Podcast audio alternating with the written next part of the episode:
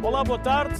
A partir de hoje, nos próximos três programas, o Sociedade Civil vai ser feito a partir daqui, do campo de Santa Clara, na freguesia de São Vicente, em Lisboa, onde está o Panteão Nacional.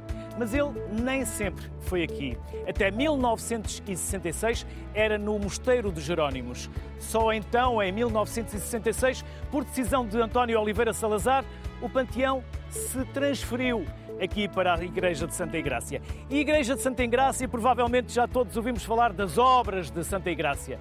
E porquê? Porque são obras que nunca mais acabam. E esta igreja que está aqui atrás de nós, onde está o Panteão Nacional, demorou 400 anos a ser construída.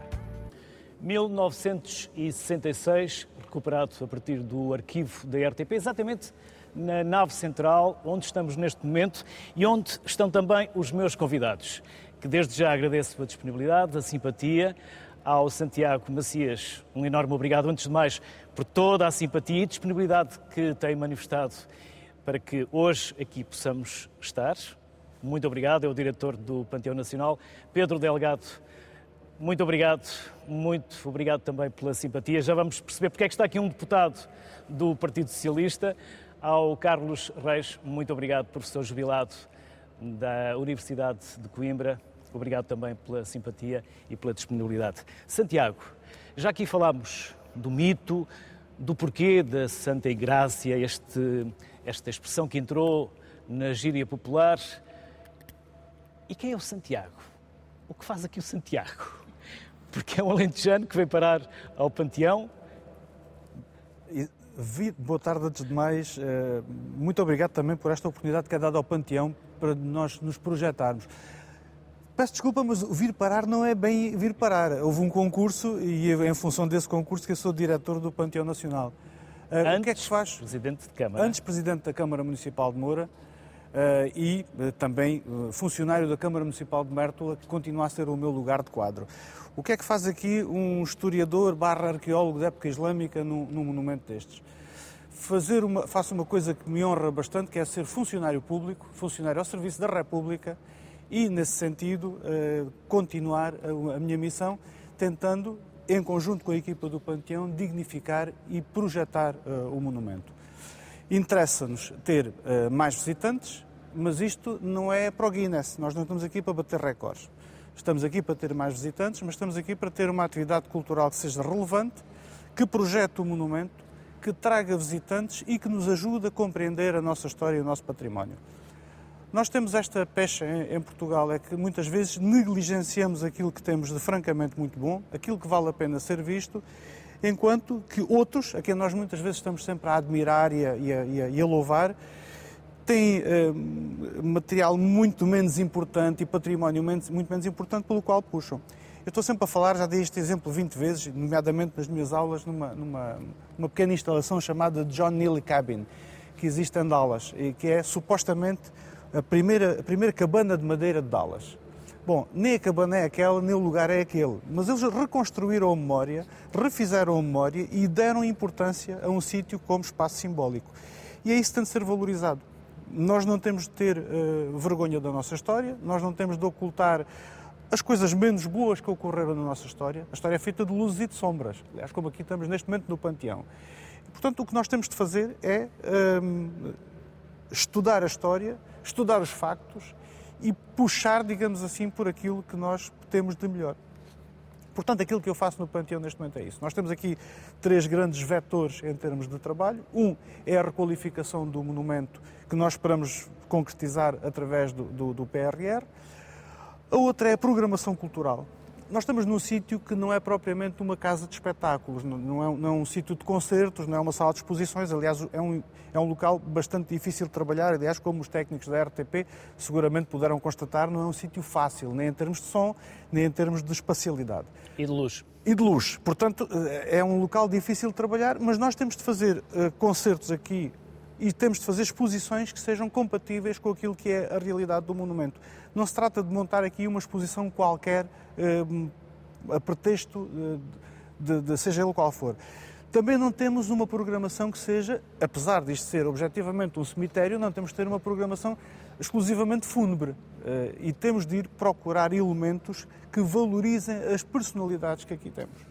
E depois temos um, um, último, um, último, aspecto, que é o da investigação e a difusão da investigação científica. Nós não, não podemos descolar uma coisa da outra. Nós não podemos ver num mundo só de pop-ups, em que nós vamos, damos assim uns borrifos e depois eh, nos ficamos por isso. Não, temos de aprofundar o conhecimento e essa é uma das, das coisas que queremos fazer. Já agora, uh, aproveito para dizer que recentemente tivemos uma exposição em que a obra de Sofia de Melbreiner, Andresen, era o tópico, era o ponto de partida para qualquer outra coisa. E fomos buscar poemas da Sofia de Melbreiner e traduzi-los para a língua grega e aproveitar peças da Culturgesto, de obras da Culturgesto, para mostrar aqui no, no Panteão e fazer algo de um pouco diferente.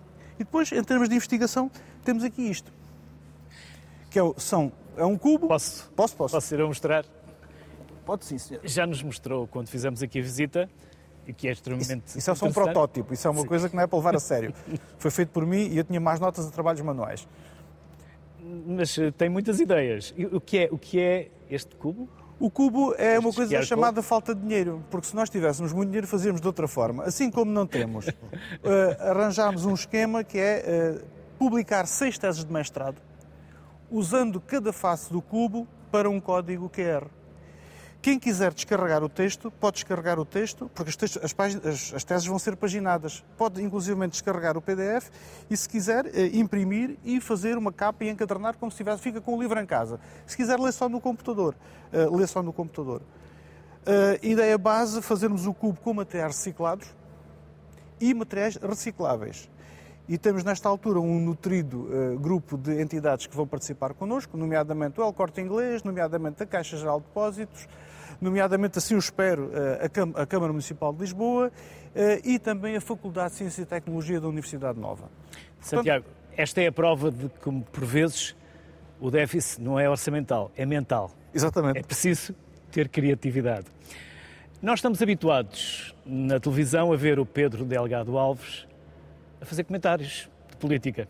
Mas não é propriamente sobre isso que o Pedro aqui veio hoje. Pedro, o que faz aqui um deputado, porque não vem cá como deputado, tem uma missão para lá de deputado, que é Ora bem, é, entrecruzou-se é, um papel que a Assembleia da República tem, aqui em relação ao Panteão Nacional, é a Assembleia da República que determina as honras de Panteão. As honras de Panteão podem passar pela transladação, e portanto temos já 12 personalidades que aqui se encontram a repousar, e também pode passar pela colocação de uma placa evocativa da personalidade, é o caso desde o ano passado, desde há dois anos, da Aristides Sousa Mendes, foi a primeira figura a ser homenageada dessa forma. E a Assembleia da República, que de alguma maneira é responsável pela decisão, mas depois também pela execução da decisão. E, de facto, depois de aprovada uma resolução nesse sentido, a Assembleia uh, prepara a cerimónia de concessão de honras de Panteão. Eu tive já o privilégio de ter sido coordenador do grupo de trabalho uh, que tratou da, da homenagem a Aristides Sousa Mendes e agora uh, temos já para breve também a homenagem com a transladação de essa de Queiroz para o Panteão Nacional. Será o 13º inquilino, digamos, ou, ou residente do, do, Panteão Nacional, mas, no fundo, mantendo o papel que o Parlamento sempre teve desde que o do Panteão Nacional foi, foi criado. Eu sei que se falou bastante, porque temos imagens, é sempre mais ilustrativo ter imagens de 66 e da inauguração do edifício, mas eu recuava um, um século, uh, 130 anos, a 1836. Ao Mosteiro de Jerónimo. e até à decisão, à primeira decisão. Passos Manuel? Passos Manuel, precisamente. Uh, uh, logo após a Revolução de Setembro de 1836, uma das medidas, enfim, Passos Manuel entra na nossa história enquanto protetor do património por várias razões, mas também enquanto valorizador da memória, o decreto. Aliás, curiosamente, quem tiver, pronto, agora mete-se o jurista pelo meio, quem tiver a curiosidade de ir ao site do Diário da República, há uns anos, o decreto mais antigo que constava online era precisamente, dos poucos que ainda estavam em vigor, o que criou o Panteão Nacional em 1836. Mas na altura ainda não estava definido o local. Exatamente, ou seja... Não se, não se, sabia que seria no Mosteiro de Jerónimo. Primeiro foi essa decisão de criar, no fundo, importar uma ideia que outros países já tinham adotado. Enfim, Franceses, ingleses... Exatamente. Era franceses, formalmente, se quisermos. Depois, há, há, enfim, panteões enquanto locais de depósito ou de repouso final de, de personalidades. Enfim, aqui a, a, poucos metros daqui temos o Panteão Real dos Braganças, encontramos vários outros pelo, pelo país fora, mas enquanto local em que há um programa de homenagem de memória coletiva das grandes figuras da nação, talvez o, o, aqui o nosso, o nosso, não digo gêmeo, mas o irmão mais velho será o Panteão Nacional Francês. Aliás, também aqui o Panteão, muito recentemente, no âmbito da colaboração luso-francesa do, do ano Portugal-França, tive aqui uma exposição precisamente que olhava para os dois lados e para as, as, as, os traços comuns entre o Panteão Nacional e o, e o Panteão Nacional em França. Uh, enfim, com traços também comuns, também um espaço que era de culto e que deixa de o ser, portanto, há vários paralelos interessantes. Mas, de facto, essa decisão de 1836 não tinha ainda uh, local. É a República que depois, também muito uh, preocupada com a valorização da memória e das grandes figuras da, história, da história portuguesa, portanto, aproveitando parte da sua a sua própria narrativa de propaganda dos tempos áureos da sua recuperação, que faz, que toma uma, que acaba por tomar a decisão da vinda uh, eventual para aqui e, entretanto, gera-se o provisório e o provisório foi efetivamente o, um provisório que durou muitos anos, até, entre, uh, até 1966 foi os Jerónimos que acabou por ter uh, esse, essa função. Um, pelo meio, a Assembleia não só toma esta decisão, também a Assembleia, foi a Assembleia que aprovou ou reviu a lei do Panteão Nacional. Há uma lei que define ao fim de quanto tempo e em que condições é que uma personalidade pode ser uh, selecionada para ingressar no Panteão Nacional. E ao fazê-lo. São muitos anos, Pedro. Uh, portanto, inicialmente eram cinco, houve depois uma, uma redução desse prazo para um ano com alguma pressão emocional em determinado momento, foi, logo após o falecimento da Amália, houve, uma, houve, um grande movimento nacional para a Amália vir para o Panteão e não cumpriu o prazo de 5 anos, a lei foi alterada e passou a ser de um ano esse prazo, mas mais tarde a Assembleia voltou a rever a lei e entendeu-se que o prazo devia ser era longo e não curto. Ou seja, para que haja um consenso nacional abrangente para que a, a reflexão sobre a, a, personalidade, sobre o seu impacto, possa amadurecer e tornar-se de facto emblemática, representativa, transversal, 20 anos foi a, a data selecionada para uma transladação. Para as placas evocativas, o, o, prazo é de 5 anos e é esse o regime que temos, eh, que temos atualmente em vigor, portanto, na lei do Panteão Nacional. Mas não esquecemos o passado, isto é, uh, apesar de ser aqui no Panteão Nacional, em Santa Engrácia, que se prestam as homenagens de futuro, as placas evocativas e as transladações, deu-se estatuto de Panteão Nacional a três outros monumentos com relevo e que têm desempenhado este papel. Um já estava até na lei, era a Igreja de Santa Cruz em Coimbra, onde repousa Afonso Henriques e o Dom Sancho I, portanto, para ser, no fundo, o primeiro panteão real, digamos. Uh, e depois acrescentou-se, nessa tal revisão da lei, feita há, uns anos, uh, o Mosteiro dos Jerónimos, não só pelo seu significado histórico, ter efetivamente fun funcionado como Panteão Nacional, mas porque é lá que também se encontram figuras relevantes, que não estão aqui, mas que continuam muito bem nos Jerónimos a desempenhar essa função. O Luís de Camões, que lá se encontra, Vasco da Gama, Fernando Pessoa, que é talvez Uh, pode ter havido aqui um debate a certa altura sobre se o Panteão Nacional devia ser este, este edifício, porque trazia a tal carga, ter sido reinaugurado pelo Estado Novo, ter sido um, de facto, eh, ter sido um instrumento para, para mostrar que propaganda. o Estado Novo era capaz, de propaganda, sim, eh, era capaz de quebrar os enguiços, as, as, maldições e superar as dificuldades, e portanto o Panteão teve ali um período em que talvez não tivesse ainda sido abraçado pela democracia, e o Pessoa está, uh, está, nos, está nos Jerónimos, o Alexandre Herculano também, mas por outra razão. O Alexandre Herculano foi presidente da Câmara Municipal de Belém, era um município autónomo e, portanto, está sepultado uh, naquele que era eh, o seu município. Mas, portanto, temos estas personalidades na, na, nos Jerónimos e o Mosteiro da Batalha, onde não só está o túmulo de soldados conhecido, como também é o panteão da dinastia de Avis. Os Jerónimos também, enfim, a segunda parte, se quisermos assim, da dinastia de Avis, do Dom Manuel e dos seus sucessores. E, portanto, com isto, de alguma maneira, completa-se a ideia de que estes sítios todos em conjunto são, têm a função de Panteão Nacional. Mas o Panteão Nacional, eh, para efeitos destas homenagens, eu diria com o qual a democracia se reconciliou, a primeira entrada no Panteão Nacional em democracia é o jornal Humberto Delgado, isso também significa, de alguma maneira... Demorou um bocadinho. Esse, demorou um pouco, mas, eh, mas é, demorou, aliás, desde, desde, desde 74 até ela ocorrer, enfim, mais de 20 anos, mas efetivamente, eh, eu acho que há aqui também um elemento simbólico de eh, um opositor à ditadura reconquista para a democracia e para a República um espaço que outros tentaram torná-lo só seu e ele hoje, diria, é, é, é de facto de todos e aqui todos os portugueses devem sentir que estão homenageadas as personalidades e as individualidades que marcaram a história recente ou mais antiga do país. Carlos Reis, mas nunca é muito pacífico. Como? Nunca é pacífico. Nunca é pacífico escolher quem vem para o panteão. É como, quem, como, quem, escolhe neste caso, pelo menos no caso do ESSA, que já se falou aqui, foi a Assembleia da República, a escolha é democrática, por natureza. E eu tenho, aliás, um princípio a esse propósito, que se aplica a isto e não só a isto.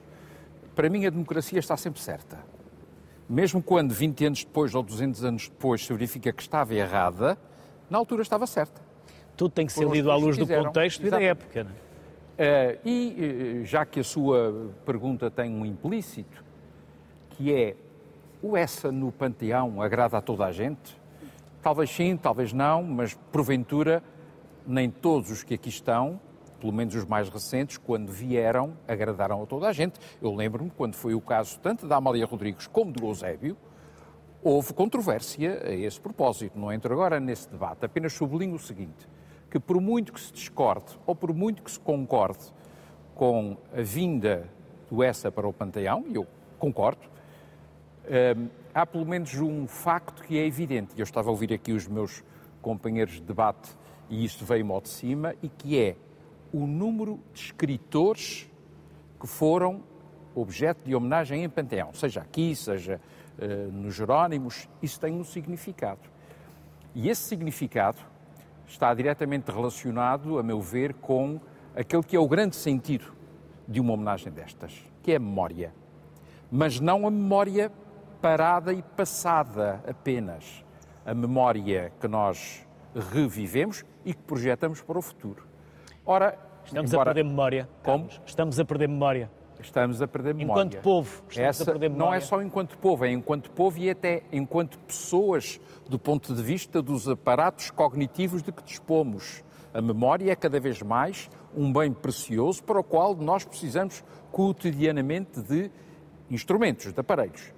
Mas depois é, é isso que acaba de dizer. Eh, ela, essa crise alastra à consciência coletiva e isso não pode acontecer. Ora, os escritores, pela sua natureza, são o grande repositório da memória. São o grande repositório até da identidade.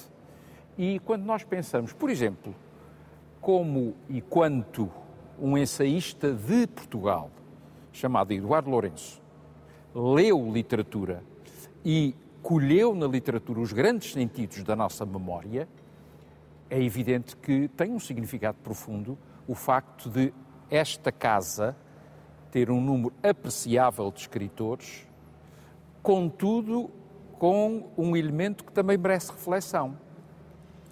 É que, e não vou entrar agora, pelo menos desde já, em nomes nem em avaliações, os escritores não ficam famosos, célebres e, digamos, dignos de memória só porque vêm para o panteão. E mais, não só os escritores, mas também outras personalidades, vêm para o panteão, mas depois, a pouco e pouco, apesar disso, vão entrando no esquecimento. O trabalho desta instituição, quem sou eu, está aqui o seu responsável e nosso anfitrião, é justamente manter essa memória viva e é isso que, que fazem. No caso do ESSA, esse relativo desconforto muitas vezes vem de quem não conhece bem a história pessoal do Essa. Eu não sou um biógrafo do Essa e não dou de resto muita importância à biografia do Essa, devo dizer. Mas há certos aspectos que é preciso ter em conta. Muita gente não sabe que quando Essa morreu em 1900, no dia 16 de agosto, em Paris, depois de um mês, o corpo do Essa veio para Portugal. E o Essa teve funerais nacionais a glória dos escritores e das personalidades históricas em geral tem altos e baixos, às vezes é efêmera, outras vezes é recuperada fora do seu tempo ou muito depois do seu tempo. E o Essa, quando voltou a Portugal em 1900, cerca de um mês depois de ter morrido, teve funerais nacionais, com as devidas ressalvas, evidentemente, com as devidas ressalvas, assim um pouco como o Saramago esteve também. Eh, desembarcou ali no, no Terreiro do Passo, no Cais das Colunas, ali foi para o cemitério, estavam ministros e, e, outras personalidades em grande estilo à espera do Essa. Havia um pano preto pendurado do Arco da Rua Augusta, os jornais da época mostram isso tudo. E todo o arco? Do, do Arco da Rua Augusta, até, até baixo. Os jornais mostram isso. E ali ficou. Depois, uh, num cemitério aqui em Lisboa, no Alto São João. Depois, Dali foi para Santa Cruz do Douro, ao lado de Tormes, onde está agora, vindo para o Panteão Nacional. Digamos que essa vem para uma dimensão que eh, não anula eh, nada do que foram as homenagens que o passado lhe renderam, designadamente em Santa Cruz do Douro, repito, ao lado da Tormes da cidade e as Serras, mas eh, é preciso ver também que o estar no Panteão Nacional é um desafio para nós não entendermos que o ESSA, nem nenhum dos que cá estão, e eu falo aqui sobretudo dos escritores, estão por essa razão institucionalizados. Institucionalizar um escritor ou um artista é o pior que lhe pode acontecer, porque aí ele passa a ser uma figura rigidificada no passado e eh, carente de atualidade. Ora, se há coisa, e toda a gente sabe isso e o diz, embora às vezes por mais razões, que essa de Queiroz é, é um escritor atual. E, portanto, ao vir para o Panteão, é a atualidade também que vem para o Panteão. E, nesse aspecto, é um grande desafio. Pedro Delgado Alves, e para quando? Essa, aqui no Panteão? À partida estamos a, a ultimar os, os, detalhes, será este ano de 2023, portanto... Uh... Verão, no outono, já no inverno? Alguns entre o verão e o outono. a, cerimónia desta natureza com, enfim, com, com é complexa. É complexa. É, é, complexa porque precisa de combinar agendas de, de, quem tem que estar presente. Portanto, é uma cerimónia que, sendo conduzida pela Assembleia da República, implica a presença do Presidente da República e do Primeiro-Ministro. Aliás, os três assinam o auto uh, de deposição dos restos mortais no Panteão ou de homenagem através da, da placa. Uh, e, e, do fundo, tem uma, tem, uma, tem uma logística, uma cerimónia que envolve, que envolve transladação mais complexa do que a última que aqui realizamos. A última, curiosamente, foi a primeira vez que se optou pela, pela placa evocativa. Uh, o Panteão Nacional, na, na, na, arquitetura, nas escolhas arquitetónicas em 66, tem aqui, no espaço em que nos encontramos, de cada lado, uh, seis cenotáfios, que no fundo são a memória de três personalidades que aqui não estando, uh, são aqui evocadas também, portanto eu estou aqui a olhar, o, o Afonso Albuquerque, o Vasco da Gama e o Nuno Alves Pereira daquele lado, o Camões, o Infantão Henrique e o Pedro Alves Cabral ali atrás, que estão, estão, Muito estão, bem, Pedro, estão por outros lugares, os três à frente, sou, sou vê-los é batota. Estão atrás, não. mas em qualquer caso a, a, a, escolha do que iríamos fazer quanto à placa do Aristides Sousa Mendes uh, tinha a ver com. Era a primeira, portanto, quisermos que fosse tão próximo quanto possível da, da estética da, das arcas tumulares, portanto, a, letra, o tipo da placa, no fundo, deixávamos aqui um, um padrão para que as próximas homenagens através de placa evocativa pudessem continuar a replicar esta ideia, não digo padronizada e uniformizada, mas na, na verdade os homenageados do Panteão, quando aqui chegam, estão em pé de igualdade. Ou seja, representam uh, um determinado período histórico, uma determinada carreira, um determinado contributo para a história, ou para a literatura, ou para a ciência, ou para o que seja, mas no fundo, quando aqui estão, uh, estão, se quisermos, uh, padronizados no, no Panteão e optámos por fazer isto também.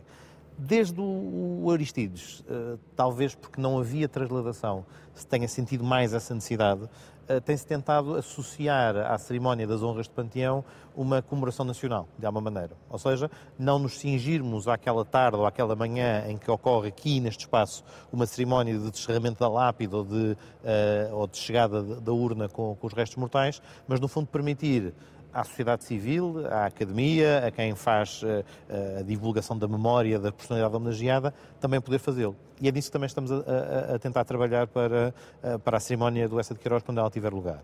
Desde logo à cabeça envolvendo a Fundação Essa de Queiroz, porque obviamente teve um impulso muito importante, portanto, um dos proponentes, eh, na altura o deputado uh, José Luís Carneiro, já o Ministro da Administração Interna, é o primeiro proponente da, da, da, resolução, mas no fundo ele próprio era administrador da Fundação. A Fundação teve um papel muito importante aqui e pensamos que vai continuar a ter. Quem, o Afonso Reis Cabral, que é o Presidente da Fundação, integra o, o grupo de trabalho. E, portanto, não só através da Fundação, mas de todos aqueles que se dedicam aos estudos queirusianos, a todas as instituições que queiram participar, a ideia é ter um programa comemorativo um bocadinho, não, não, enfim, é, é a versão talvez século XXI das comemorações nacionais do final do século XIX, quando se evocava alguma personalidade cujo centenário, ou bicentenário, ou tricentenário se associava, se, se comemorava. E, portanto, uh, tornou-se também um bocadinho mais uh, alargada, mais complexa por isso, mas isso também enriquece a cerimónia e permite, não é uma memória justificativa, mas alarga a explicação e, e apresenta perante todos por que razão é que esta personalidade é merecedora desta homenagem e o que é que ela vai trazer ao panteão. Eu acho que há aqui um duplo exercício.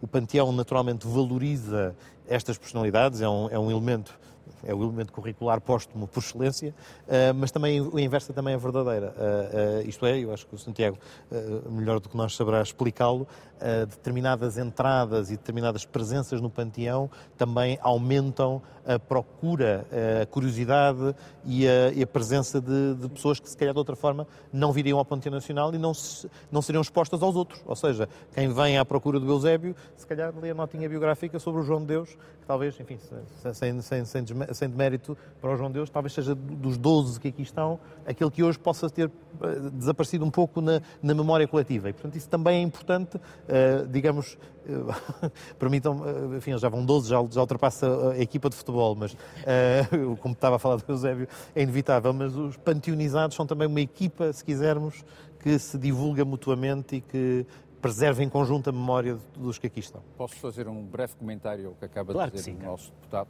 que falou em homenagem no próprio dia em que acontecer, enfim, a, a panteonização, e isso acho absolutamente, eh, enfim, relevante. É muito importante, enfim, a Assembleia da República saberá muito bem, saberá muito bem o que tem a fazer. É muito importante, numa homenagem desse tipo, convocar a leitura e convocar a leitura nas escolas. Nas escolas é lá que tudo começa. Porque se um escritor vai para o Panteão e não é lido, de pouco ou nada serve que ele esteja no Panteão. Eu tenho a memória recente de uma efeméride que ocorreu o ano passado, em que as escolas foram convocadas, convidadas, desafiadas a participar e o resultado foi extraordinário. Isso tem que se fazer com tempo, com motivação, com apelo a entidades como, por exemplo, o Plano Nacional de Leitura ou outras que tais, a rede de bibliotecas escolares, mas esse apelo para que esse dia seja marcado nas escolas é fundamental. Desculpe, não estou a meter não, não, não. o bedelho na, na, na, na preparação da homenagem, isto é mas fica o recado. de professor de literatura que serei sempre.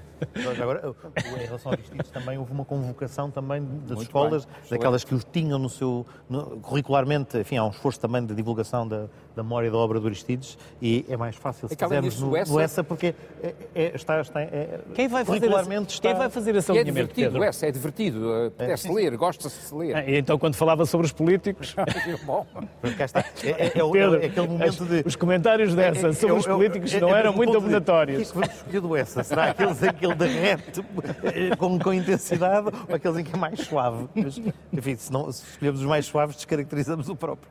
Quem vai fazer o alinhamento? O alinhamento, normalmente, portanto, o grupo de trabalho, eh, enfim, do qual fazem parte, é um grupo de trabalho que integra todos os partidos representados na Assembleia, integra também a Fundação e, portanto, representantes da, da família, mas temos vindo a fazer esse, esse, essa chamada para fora, portanto, para envolver outras entidades, evidentemente o Panteão Nacional também, portanto, o, o alinhamento, se quisermos, clássico de uma cerimónia destas, eh, tem um perfil cerimonial, protocolar, mas também para, o que nos tem parecido é que é possível sempre inovar e tentar que a cerimónia não seja eh, ela mesma pesada, ou seja, quem vê em, em, França a recente homenagem de honras de panteão à, à, Josephine Baker, por exemplo, é um bom exemplo do envolvimento uh, de uma jornada de homenagem nacional com, uh, em que se convocam não só os políticos, os decisores que tomaram, que, que, que o trouxeram, mas que de facto todos são parte desse, desse processo, não tem de ser só naquele dia, antes, depois, é uma oportunidade, é um pretexto, é uma, é uma excelente ocasião para recordar o Essa de Queiroz, uh, a sua obra, e, e, e, ver precisamente o quão atual uh, uh, é no, no, momento em que nos encontramos, é, é de especial,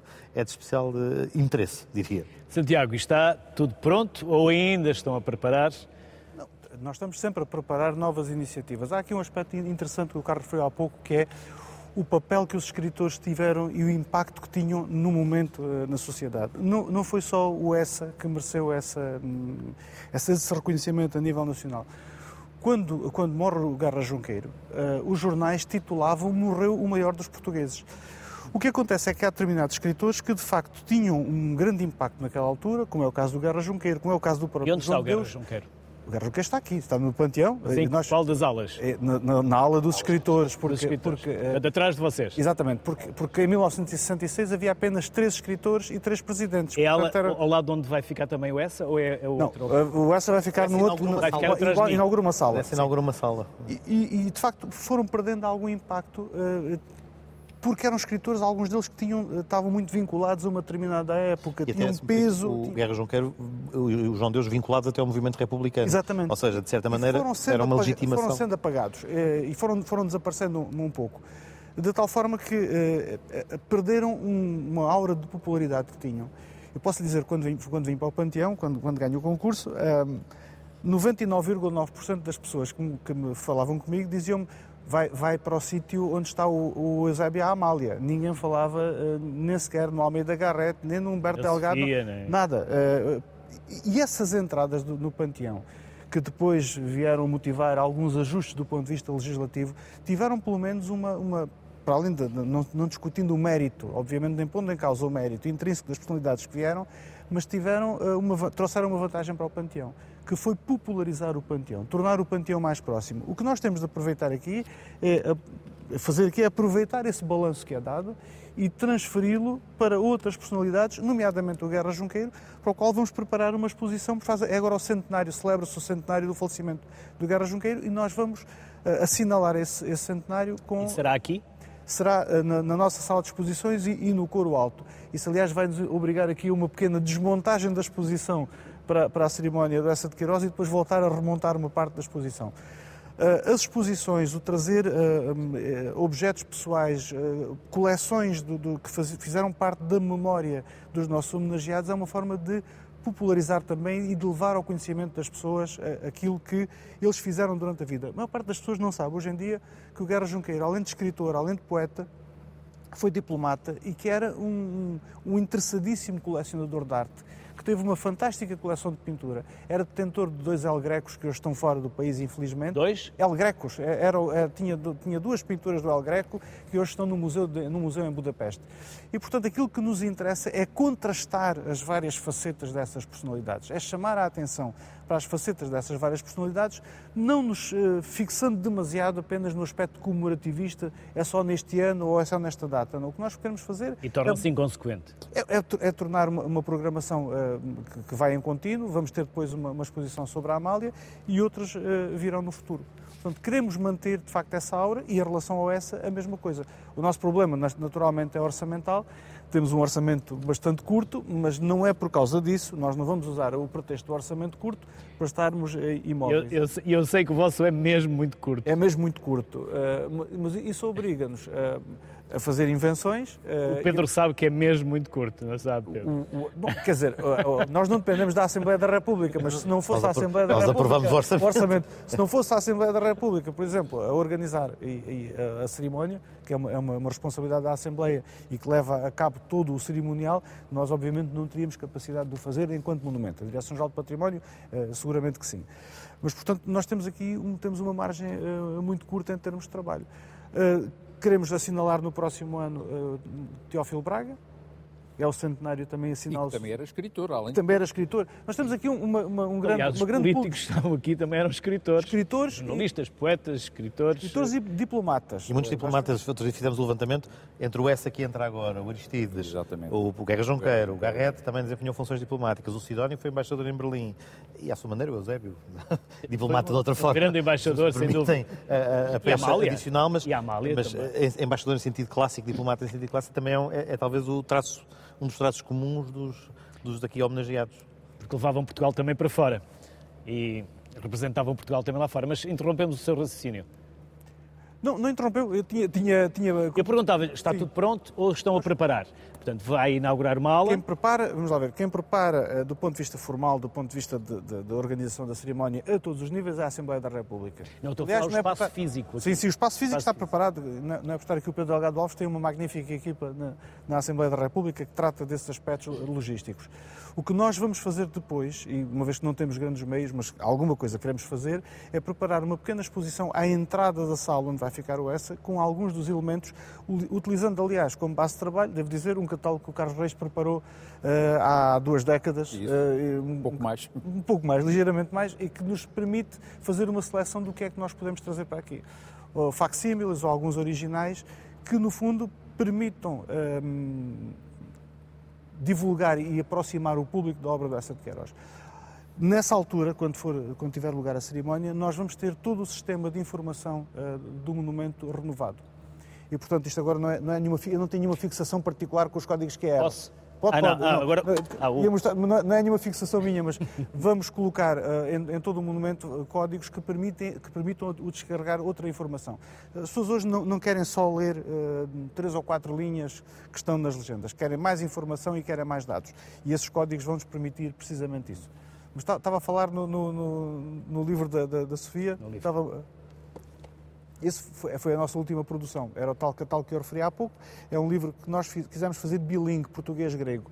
E português-grego porque uh, a Grécia era, uh, por assim dizer, a segunda pátria da Sofia de Melbrenner e foi também a grande motivadora de uma parte significativa da sua poesia.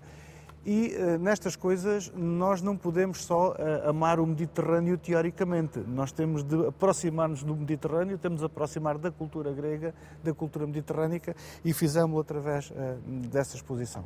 E portanto, nós com os poucos meios que vamos tendo, aquilo que vamos fazendo é inventando novas novas fórmulas, novos métodos, eh, produzindo conhecimento, apoiando teses de doutoramento. Temos nesta altura uma que queremos, queremos muito que vá para a frente e que permita, eh, no fundo, alargar aquilo que é o âmbito de atuação eh, do Panteão Nacional. Há uma coisa que nós procuramos muito através dos nossos ciclos de música, através dos ciclos de música do Panteão, que é trazer juventude ao monumento.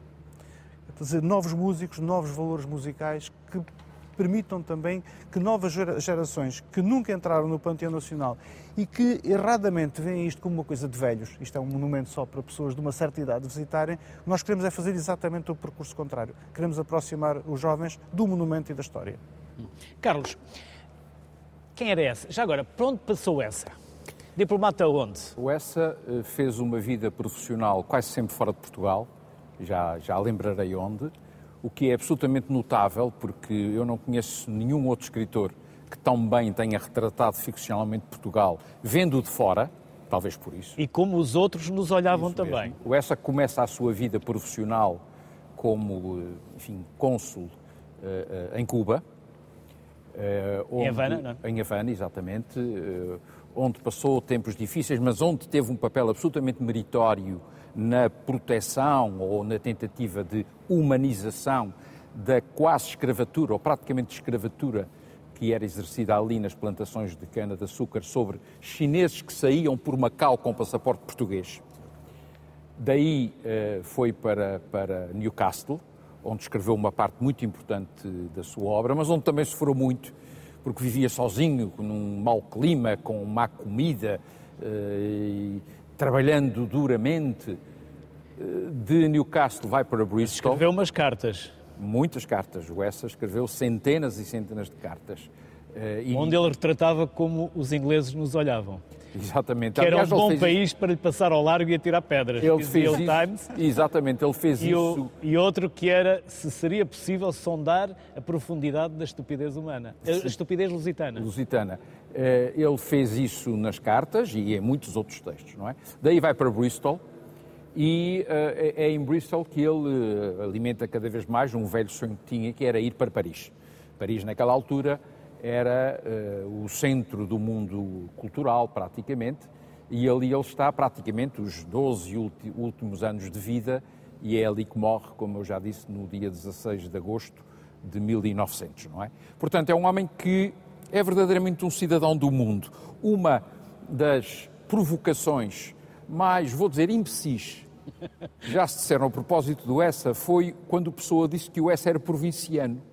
O Essa era muito mais cosmopolítico do que, que o Pessoa, diga-se de passagem, mas o Pessoa também gostava muito de silenciar aqueles que lhe poderiam fazer sombra. O Essa também fez isso com outros, não? Isso não é? Aliás, os egos são sempre assim. Pronto. E, portanto, essa vida pelo mundo... E a dimensão do edifício tem que... tem que haver os egos todos. Tem uns egos aqui consideráveis.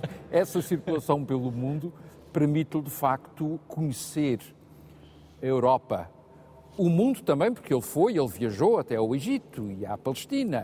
Eh, quando era cônsul em Havana, viajou aos Estados Unidos e Esteve na eh, inauguração do, do, canal de Suez. Esteve na inauguração do canal de Suez. Teve um papel fundamental na época, e aqui refiro-me sobretudo aos anos de Inglaterra e depois de Paris, a escrever crónicas para jornais brasileiros. Ele era verdadeiramente uma espécie de porta-voz cultural da Europa junto de dos leitores uh, no, do Brasil, onde ele tinha uma, e tem ainda uma popularidade considerável, e portanto esse cidadão do mundo uh, não fica a dever nada, antes pelo contrário, a figuras que aqui estão, eu só espero que ele não tenha e não terá certamente o mesmo destino de outros. Há pouco Uh, o, o, nosso anfitrião referia-se aqui ao Guerra Junqueiro. O Junqueiro é um caso curioso de um escritor que, enfim, uh, teve a sorte ou o azar, vamos dizer assim, de ser parte de uma geração que tinha nomes como o Essa, o Antero, o Oliveira Martins, o Romero Ortigão, portanto não faltava ali gente de qualidade. E nessa altura o, o, o Junqueiro era um poeta verdadeiramente panfletário. Mas depois, com os anos e à medida que ele foi ficando como uma espécie de patriarca das letras portuguesas e quando também a sua obra literária se amaciou consideravelmente, ele veio a ser isso, essa glória nacional. Depois, o tempo encarregou-se de reajustar as coisas e o Junqueiro hoje é um escritor muito datado, no sentido um pouco negativo em que falamos de um escritor datado. Não é assim com o essa, e é por essas e por outras é que com frequência muitos de nós, eu quase dia sim, dia não, dizemos assim, ou oh, essa, vem cá ver isto. e ver no que é que isto se transformou. Pedro, nós, como eu dizia há pouco, costumamos ver e ouvir o Pedro a falar de política.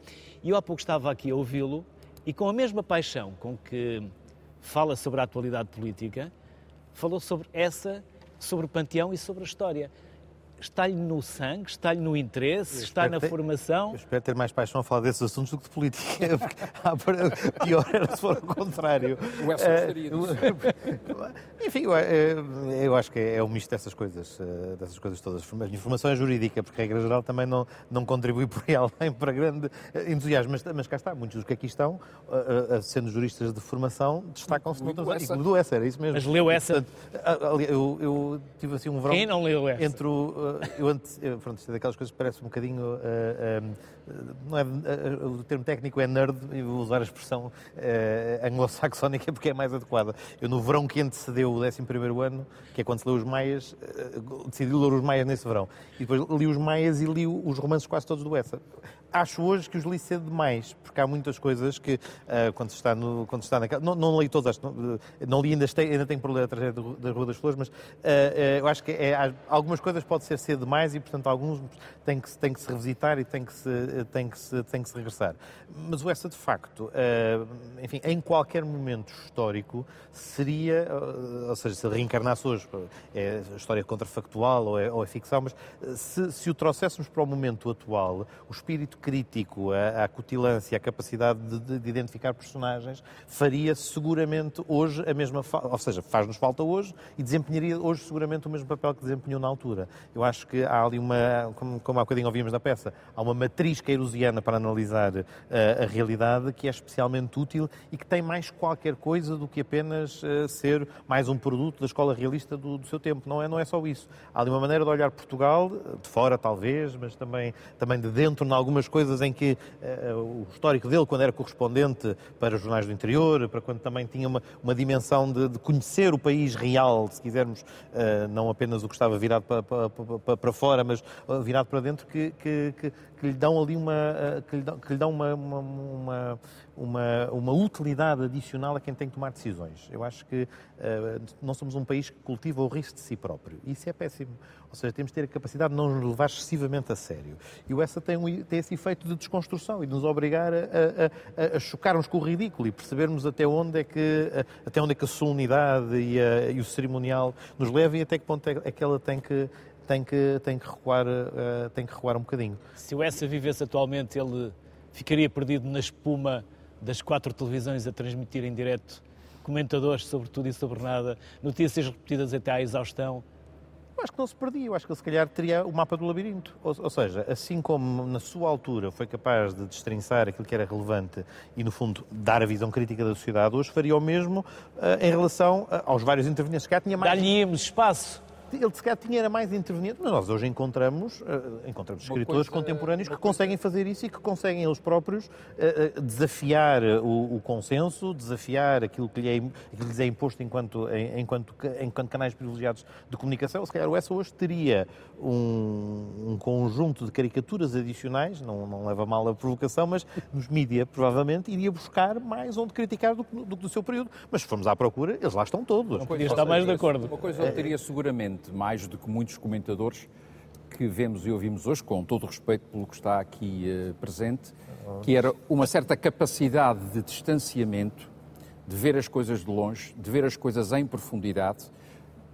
Verdadeiramente esse essa crítico da sociedade portuguesa é o dos romances dos anos 70 e ainda dos anos 80, é o Essa das Farpas, que é de uma acutilância... Aí é que é comentador Aí é que é próprio comentador, de, exatamente. do dia a dia. E, do, do, e do devo, devo- devo lembrar que esse comentário do cotidiano era amplamente lido. Na época, as farpas chegaram a ter uma tiragem de 5 mil exemplares, o que era À um época. número considerável, não é verdade? E isto durante os dois anos em que o Essa foi coautor com o Rom- com o Ramalho Ortigão, depois o Ramalho continuou sozinho, mas ele teve sempre eh, essa. Eu, às vezes, quando, quando se fala na atualidade do Essa, não gosto de a reduzir ao facto de nós vermos personalidades da nossa vida pública, acontecimentos da nossa vida pública, que eh, se encontram lá atrás num romance do Essa. A atualidade do Essa é também com muitos outros temas com a reflexão sobre a nossa história, com a reflexão sobre o destino, o que faz e o que não faz de nós, com a reflexão sobre a chamada civilização, com a reflexão sobre a técnica, com a reflexão sobre a natureza, que tudo aquilo que no fundo diz respeito ao homem e ao homem num sentido transcendente que não é apenas o de agora. Eh, Eu, eu ultimamente, por razões profissionais, tenho andado a reler página a página, linha a linha, não interessa agora para quê, A Cidade e as Serras. A Cidade e as Serras são um romance que foi eh, relativamente menorizado durante muito tempo, porque foi um romance, digamos, de, entre aspas bem fortes, reabilitação do Essa pelo salazarismo. Pois bem, este romance é um romance absolutamente admirável. Absolutamente admirável pela complexidade dos dos temas que ali estão.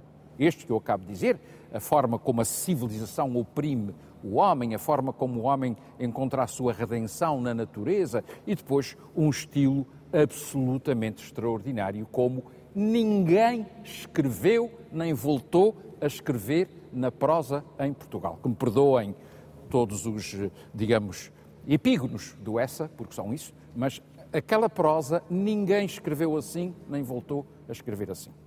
Santiago, Nós temos, grandes- em todo o caso, nós temos, continuamos a ter grandes escritores ou grandes eh, eh, cronistas que eventualmente não têm o impacto que tiveram nessa altura, que teve nessa altura o essa, porque hoje em dia nós também temos muito menos acesso à imprensa escrita sob a forma, a forma impressa. Eu dou-lhe dois exemplos, um da geração passada e outro da geração atual, que creio que são grandes cronistas, muito informados, muito cultos e que escrevem magnificamente e que talvez não tenham junto do grande público o impacto que, esse, que, que o essa teve. E eu cito-lhe dois nomes, o Augusto Abeleira, um magnífico cronista. Era um grande cronista. Um grande cronista. E Queirosiano também. Exatamente. E, e o- atualmente, atualmente o António Araújo, que escreve eh, no Diário Notícias e que é um extraordinário cronista, eh, muito informado e que consegue tocar eh, em, em muitos temas de uma forma absolutamente pertinente. O que creio que de alguma forma também se perdeu foi essa ligação à palavra escrita e, à- e à- e ao- e ao, ato de escrever. Eu noto isso entre os meus alunos. O Carlos Reis, que foi professor eh, muito mais anos e professor catedrático em, em letras em Coimbra, seguramente eh, tem também essa experiência muito mais eh, acentuada a fraca prática de escrita que se perdeu e eh, o, o pouco domínio que nós hoje temos comparativamente E, no um- um entanto, como o Essa, coitado, coitado, em termos, não é? Em vida foi muito acusado de escrever afrancesado, de não cuidar devidamente das concorrências. Uh, oxalá muitos escrevessem daquela forma tão solta e tão desenvolta e tão criativa. Santiago, quem visita o Panteão? Mais portugueses ou mais estrangeiros? E mais novos ou mais velhos? É Qual é o, que- o perfil do visitante? É uma coisa que mudou, te- tem mudado nestes dois últimos anos e que eu registro com grande, enfim, com grande prazer, é que nós passámos o- o- a, a cota de visitantes nacionais de cerca de 18, 19, 20% para 30, 32, 33%. Portanto, há aqui um salto muito significativo. Nós temos investido muito nas redes sociais. Aí vou contra aquilo que estava a dizer há pouco em relação à palavra escrita. Nós, tam- nós temos de nos Mas adaptar. também lá está escrita. Também há Também lá palavra escrita. também, também, mas temos que nos adaptar aos novos, aos novos tempos. Uh, nós passámos a ter um Twitter que não tínhamos, nós passámos a ter um canal no YouTube que não tínhamos e fizemos uma grande aposta no Instagram e no Facebook. Portanto, essas, essas redes sociais nós cobrimos porque há muita gente mais nova que vai às redes sociais. Ao Facebook nem tanto, o Facebook é uma coisa já mais para... Já é mais para velhos. É mais para velhos. Uh, em todo o mais é- velhos, vá. é- para mais velhos. Mais velhos, mais Uh, velhos. em, em todo o caso, há, há muitos jovens que visitam o Panteão. Uh, eu noto isso. Talvez entre o público mais jovem, talvez mais os estrangeiros. Há uma coisa que é magnífica do- no verão, que é uh, um dos motivos que leva as pessoas ao Panteão, para além da monumentalidade do sítio, naturalmente, para além do esplendor do edifício, é o terraço. E nós encontramos muitas vezes casais namorando lá em cima, no pano. O que eu acho que fazem muito bem. Os monumentos também servem para isso. Uh, isso também faz parte da vida e, portanto, que visitem e que usufruam também desse aspecto. Não são pedras mortas. Não, não, absolutamente ao contrário. Ao contrário. Espaços vivos.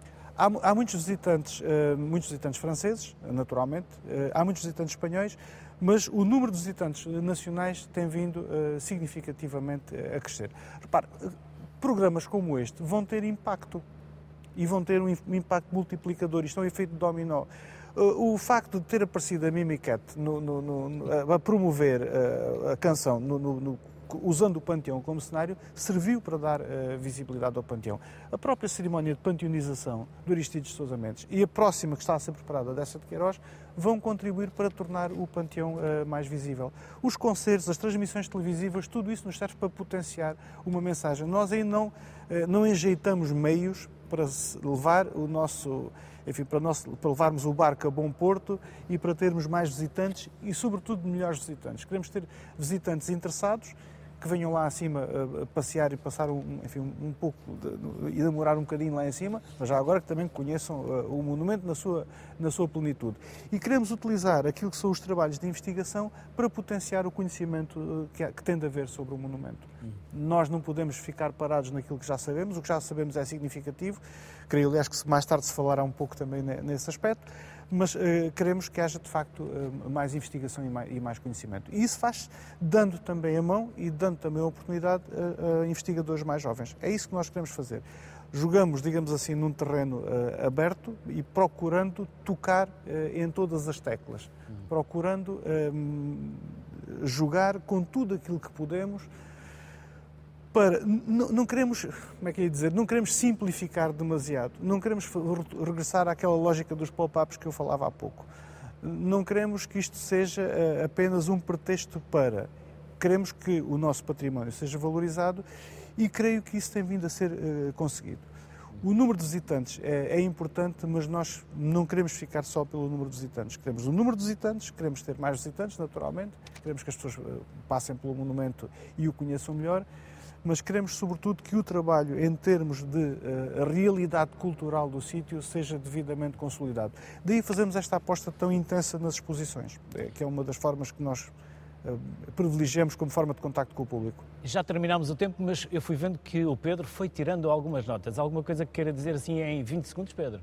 Não, uh, isto não é um capítulo, não é uma história fechada. Ou seja, o Panteão pelas suas características, continua a ser um local vivo. E, portanto, quando amanhã as pessoas que estiverem na Assembleia da República tiverem que se confrontar com novos, novos pedidos de homenagem, 20 anos depois da, da morte, ou seja, uh, por acaso, já, já, agora, de momento, há alguma, uh, se quisermos, não digo parcimónia, mas há uma vontade de que uh, as honras de panteão devam bem, ser... Não, não, se banalizem. Não devem é ser banalizadas. Portanto, obviamente, claro. uh, uh, não, é, não, é, só a questão do espaço... O S é um bom, S é um bom contributo. É, não é só a questão do espaço, ou seja, depois do S haverá espaço para três, se não houver alargamento ou construção de uma Cada sala tem quatro. Cada sala tem quatro, portanto haverá três vagas, se quisermos, Vamos mostrar no, espaço, no programa da manhã. No, no, espaço físico existente, mas continua a ser possível a homenagem através das placas evocativas e, e vamos sabendo que de tempos a tempos há, há, há propostas. O Passos Manuel talvez seja o mais injustiçado, eu volto, faço sempre campanha pelo Passos Manuel, porque Faz fundador do espaço, uma figura emblemática, incontornável da nossa história do século XIX, muitas vezes esquecido e só recordado pontualmente,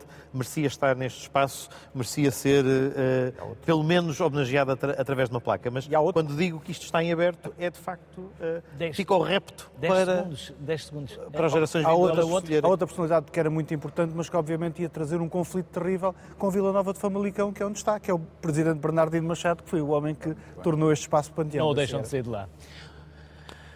Santiago Macias, Obrigado. Pedro Delgado Alves, Carlos Reis, foi um gosto e uma honra poder estar aqui a conversar convosco, a ouvir-vos, a aprender, porque é uma das vantagens que temos em apresentar a sociedade civil, é aprender com os nossos convidados e com tudo que vocês hoje generosamente partilharam connosco, conhecimentos e saberes. Muito obrigado. Obrigado também. Hoje foi o primeiro programa aqui no Panteão. Falámos da maldição da Igreja de Santa Ingrácia, falámos do mito, falámos de história, falámos de figuras que são importantes para a nossa memória e falámos dessa. Amanhã vamos falar de mais figuras que estão aqui no Panteão, nomeadamente algumas figuras da nossa história política. Até amanhã. Boa tarde.